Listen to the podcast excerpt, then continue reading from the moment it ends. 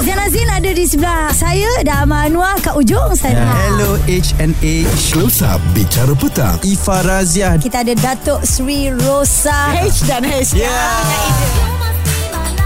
Eksklusif di Bulletin FM ada kehadiran sosok tubuh yang uh, menemani Haiza hari ni eh petang-petang ni. Kita ada Aunty Purple nama glamournya.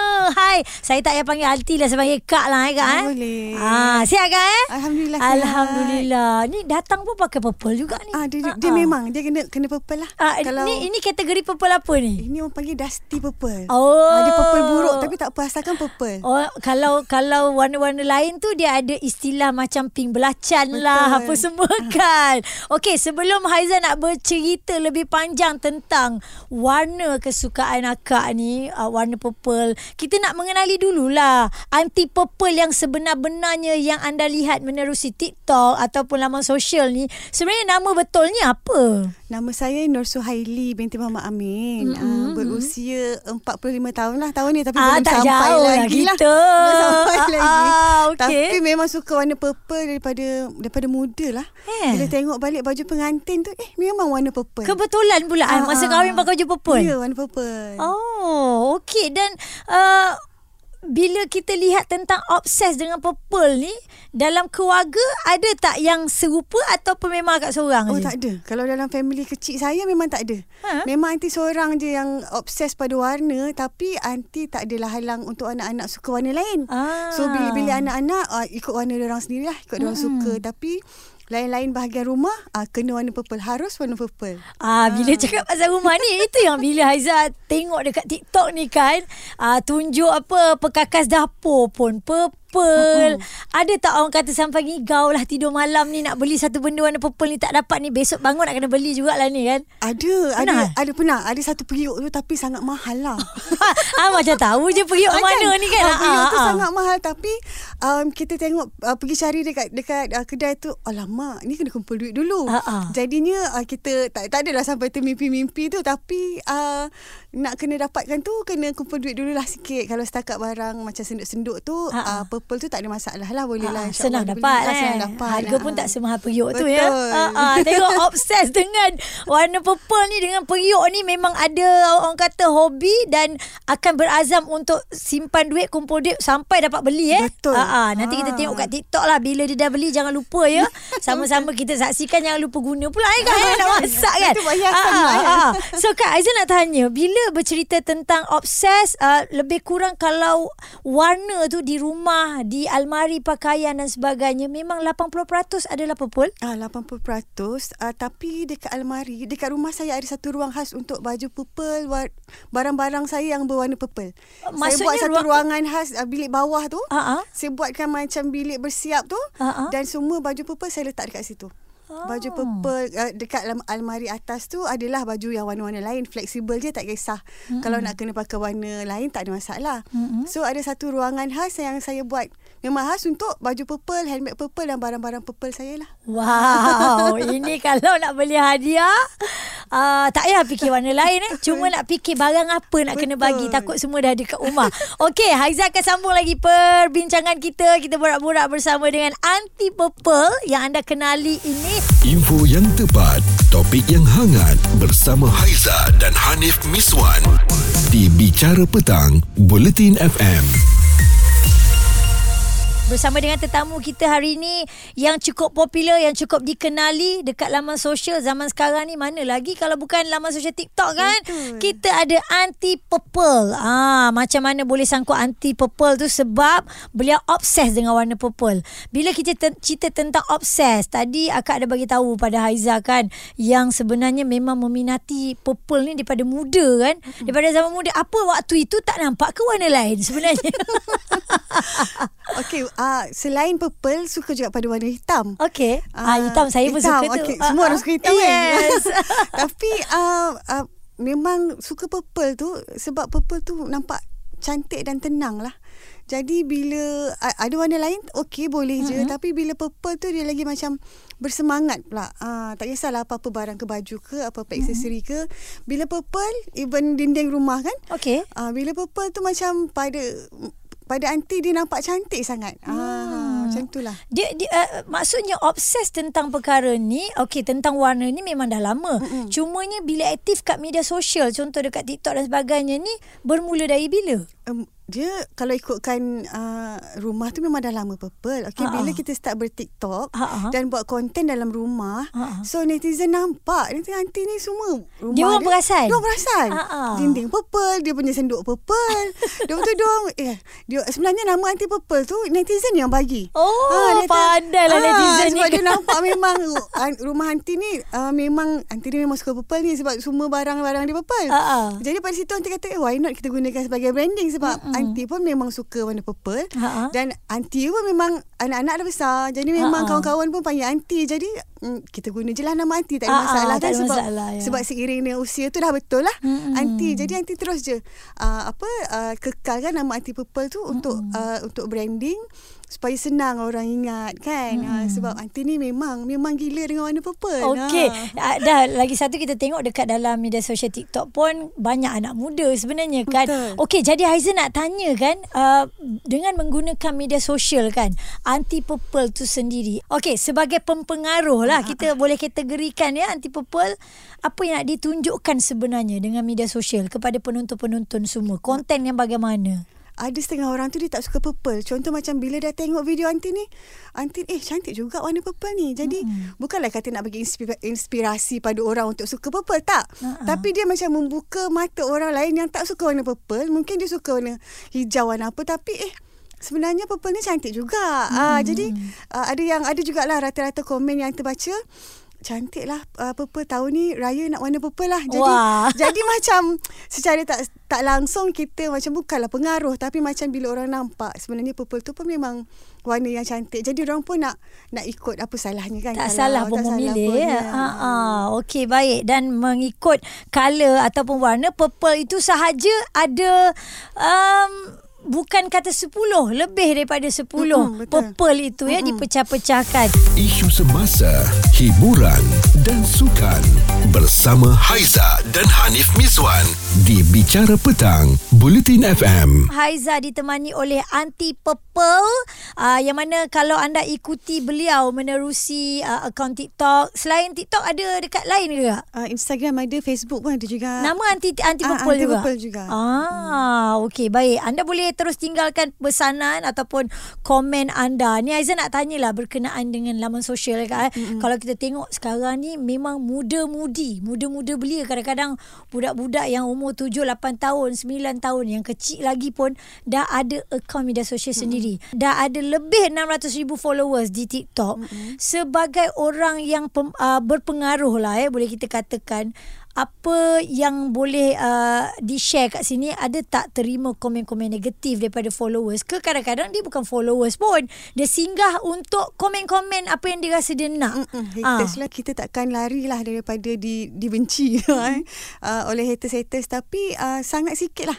Hmm. dan nanti pula nanti akan buat pendekatan nanti filter. Filter komen mana yang agak melampau. Dekat TikTok memang kita boleh pilih filter. Kita Ah. masukkan apa keyword yang kita nak. Okey. contoh macam Uh, tak sedar diri contoh Ah, eh ah, ha. ah. agak-agak uh, keyword yang boleh melukakan hati kita kan Mm-mm. so mostly yang tu lah yang orang tua tak sedar diri macam tu lah kan Mm-mm. so nanti akan filter komen jadi takkan keluar dekat uh, kita punya tu lah post Mhm. jadi uh, walaupun uh, walaupun kita di di apa di platform media sosial pun uh, pada nanti mental health nak kena jagalah kan. Betul, saya setuju kalau, tu, ha-ha. Kalau kita layan komen-komen yang um, negatif kalau kalau boleh mengganggu emosi kita so better jangan bacalah. Mm-mm. Jadi anti buat pendekatan macam tu anti filterkan komen-komen yang tak bagus. Jadi komen-komen tu bila kita filter kalau nak okay kalau uh, sebenarnya anti punya followers banyak budak-budak. ha. Ha, banyak budak-budak. So kalau pergi mana-mana tu bila nampak anti papa anti memang macam budak ajar lima, ajar enam kan.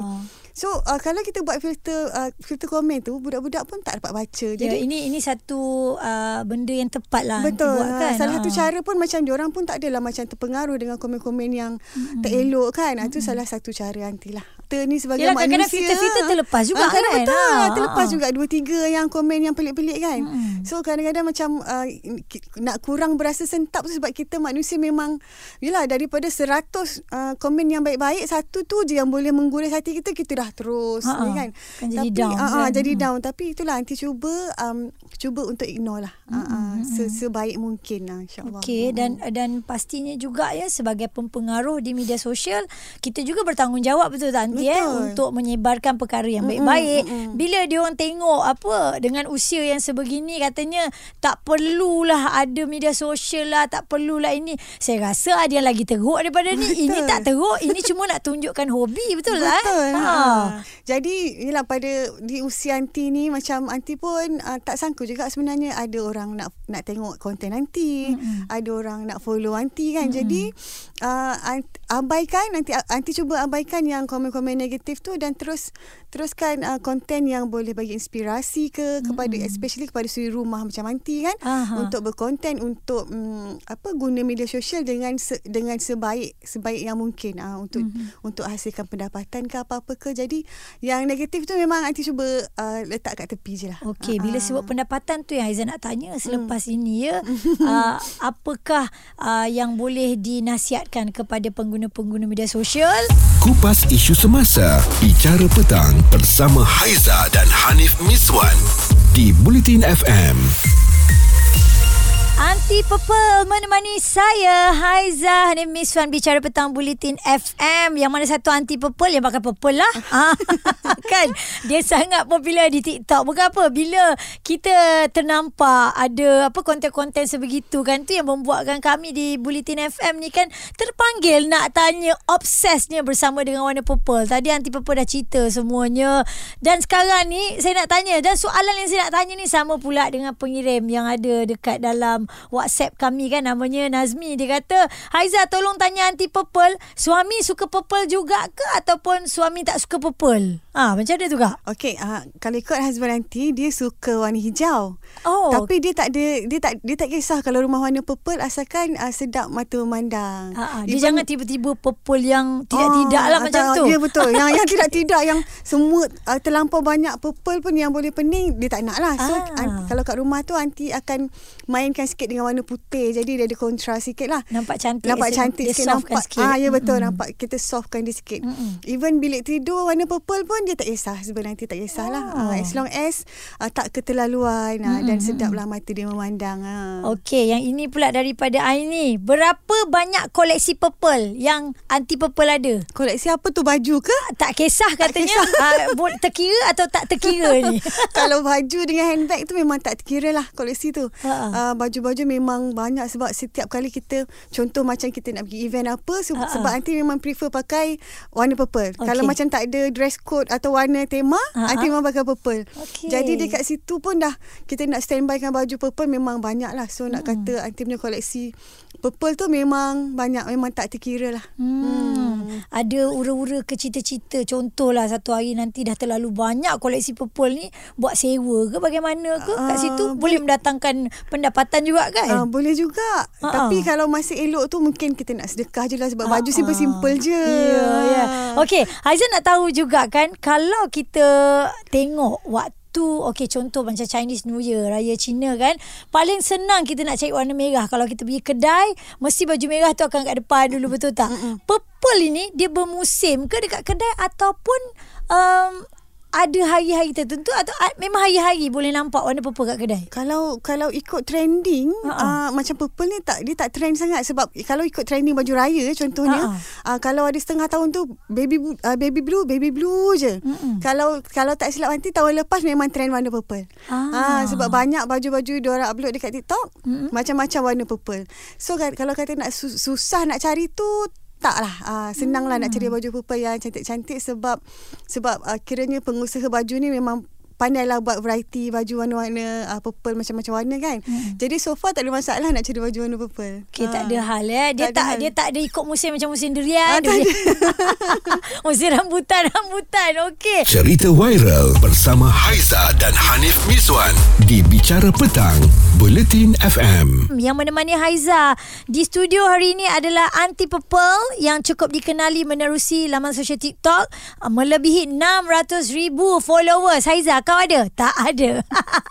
Okey, baik sekarang ni apa yang Aizan nak uh, tanya kepada kita panggil akak kan? Ha. Okey, kalau tahun lepas akak ada buat 30 hari 30 purple kan untuk konten bulan puasa eh betul, Betul. eh? Ah, ni kita pun puasa tak lama lagi ni. Agak-agaknya sebagai content creator dah berfikir awal agaknya apa benda nak dibuat tu nanti. Ada ada insyaAllah tahun ni pun akan buat juga 30 hari 30 purple sebab Ah, um, uh, yang tahun lepas kiranya macam trending di TikTok kan untuk Ah, 30 hari tu. Ah. So alhamdulillah kita nak sambung lagi untuk tahun ni Mhm. dan idea-ideanya kita tengah kumpul lah sebab 30 hari nak mencari purple tu agak mm, mencabar juga kan. Ya. Ah, nak masak warna purple, nak cari apa-apa konten yang berkaitan Sayur-sayur purple ada. Sayur-sayur Sayur- purple nanti dah habis dah. Semua dah masak. Okey. Tapi ada ada insyaAllah ada kita akan Ah. usahakan untuk cari idea-idea yang lebih fresh lah. Ah, Okey, insya- ni ni khusus lah eh untuk followers, peminat dan juga anda yang memang, memang orang kata masa 24 jam tu 22 jam memang dekat media sosial lah. Ah, so boleh tengok lah kan. Okey, A- Aizan nak tanya juga anak-anak bagaimana eh sokongan mereka? Adakah mereka membantu dari segi nak buat konten dan nak siapkan uh, nak prep segala benda ni? Uh, Alhamdulillah lah anak-anak anti sangat sportif lah sangat mm-hmm. sportif. Uh, ada setengah konten akan anti akan tunjuk dulu ke anak anti yang sulung ni. Mm-mm. Okey ke tak? Ah, dia macam advi- advisor lah akan tengok okey tak mama buat ni okey okey lulus boleh boleh first uh, so alhamdulillah anak-anak sangat Anak kena membantu QC dulu, Ah, kena eh? QC dulu Ah, ah, ah, ah. sangat-sangat membantu kalau minta tolong uh, kita nak prepare apa-apa kadang-kadang transition video kita nak buat ni Mm-mm. makan masa berjam-jam kan Betul. ya jadi uh, ada yang tolong gosok baju ke ada yang tolong Hmm, memudahkan ah, lah, ya, eh. setting Ha. prep ke uh, prop ke so uncle pun sama dia akan tolong kalau kita minta Hmm. tolong alhamdulillah sebab pada nanti kalau anak-anak tak support memang susah lah uh, susah lah nanti nak teruskan berkonten dekat TikTok. It, itulah bila anti cerita ni kan kita rasa macam ini satu kegigihan tu sebenarnya eh. kegigihan yang tak semua orang nak layan lah benda-benda mm macam ni. Sebab kita nak menghasilkan satu benda ni contoh kalau kita memang production house ke uh, ataupun kita yalah memang betul-betul orang yang bekerja dalam bidang itu kan. Okey bila dah menceburkan menceburkan diri dalam TikTok dan sebagainya ni uh, bagaimana dengan income? Adakah itu mendatangkan uh, apa income dan menjadi satu perniagaan juga sebenarnya? Uh, uh, Alhamdulillah. Mm-hmm. Okey sekarang ni uh, Anti Anti punya jawatan Ialah Jawatan baru Ah, sebenarnya. ah, Cipta sendiri. Dia macam uh, Full time content creator. Ah, Macam tu. Ah. Full time content creator ma- Di mana kita buat sebelum content? ni ada kerja lain? Sebelum ni suri rumah lah. Ah, okey. Jadi sekarang dah berjawatan CEO ya. Ah, ah. So uh, kita buat uh, content video um, video-video review mm-hmm. dan alhamdulillah yang yang boleh menghasilkan pendapatan lah dapat bantu keluarga. Alhamdulillah. Uh, kiranya um, rezeki lah berrezeki di TikTok lah. Hmm, ini yang kita namakan orang kata peluang yang kita cari Hmm, kan sebab betul. kita tahu selepas uh, pandemik uh, tahun 2020 ramai yang mempunyai apa orang kata hilang pekerjaan dan sebagainya. Hmm, Saya rasa ni pun salah satu alternatif kan. Kalau anti papa boleh buat suri rumah yang lain juga saya pasti boleh membantu suami sebenarnya untuk menjana pendapatan. Ya, saya saya suka sangat untuk bagi semangat dekat suri rumah yang lain. Mm-mm. Kalau anti di usia ni boleh buat, ah, sambil-sambil kan korang pun boleh buat juga. Yang penting memang kena gigih tu betul, kena ada usaha. Insya-Allah usaha tu tidak akan pernah mengkhianati hasilnya. Kalau kita usaha, kita akan dapat hasilnya insya-Allah. Ha. Itu kodnya. Ha, Ah, usaha usaha tidak pernah mengkhianati hasil. mengkhianati hasilnya. Dan ada soalan daripada penonton yang melihat kita secara live di TikTok katanya apakah kod yang membuatkan anti untuk bangkit daripada merasa down? Okey, selalunya kadang-kadang kita dah prepare banyak jam kan buat buat video tapi tak tak Jadi, boleh pergi, tak tak, jadi. Tak macam uh, view tak seperti yang kita harapkan. Memang Ada KPI-nya lah eh. Ah ya Ah. betul memang kalau nak kalau dekat TikTok tu kalau content creator sekiranya video yang diorang buat tu tak pergi memang semua akan akan rasa macam down kan. Rasa macam eh tak cukup lagi ke aku, apa yang aku buat ni apa yang aku bagi ni tak cukup. Tapi macam nanti memang ada rasa juga macam tu. Tapi nanti akan tetapkan semangat. Aku kena buat lagi. Aku kena buat lagi bagus. Bila macam, tu anti tak ada rasa terbeban ke? Uh, tak ada juga. Hmm. Uh, ki- mungkin anti anti rasa anti dah macam bukanlah bagian uh, 100% cuma bila nanti jadikan itu satu kerjaya Ya. jadi kita akan nak buat yang terbaik lah untuk kerjaya kita kan Minat lagi kan. Betul minat yang, yang yang paling penting ialah minat betul Aiza. Baik. Kalau tak minat memang takkan boleh buat. Takkan kita takkan boleh Ala kadar je lah Betul. kan. Ha, ha. Jadi bila ada minat dia akan ada usaha. Ah, okey ada banyak sebenarnya kata-kata nasihat yang kita dapat dalam setiap butir bicara yang Aunty katakan tu. Jadi untuk anda eh setiap apa yang anda lakukan make sure lakukan dengan bersungguh-sungguh eh barulah kita nampak hasilnya. Okey, ah sekejap Aunty, sekejap akak ni. ah. Okey Aizan nak ucapkan terima kasih kerana sudi berkongsi dengan kami daripada obsesnya dengan warna di penghujungnya dapat menghasilkan sesuatu lah pendapatan juga untuk keluarga kan. Baik, terima kasih sekali lagi dan untuk anda jangan lupa untuk follow Anti Purple. Okey, Anti Purple ada underscore ke tidak ke? Anti Purple 248. Ah, ah. Uh, terima kasih juga Bulletin FM sebab sudi jemput Anti. Rasa sangat terharu. Terima kasih sangat. Akbar. Sama-sama sudi teman Aiza pada petang ini. Info yang tepat, topik yang hangat bersama Haiza dan Hanif Miswan di Bicara Petang, Bulletin FM.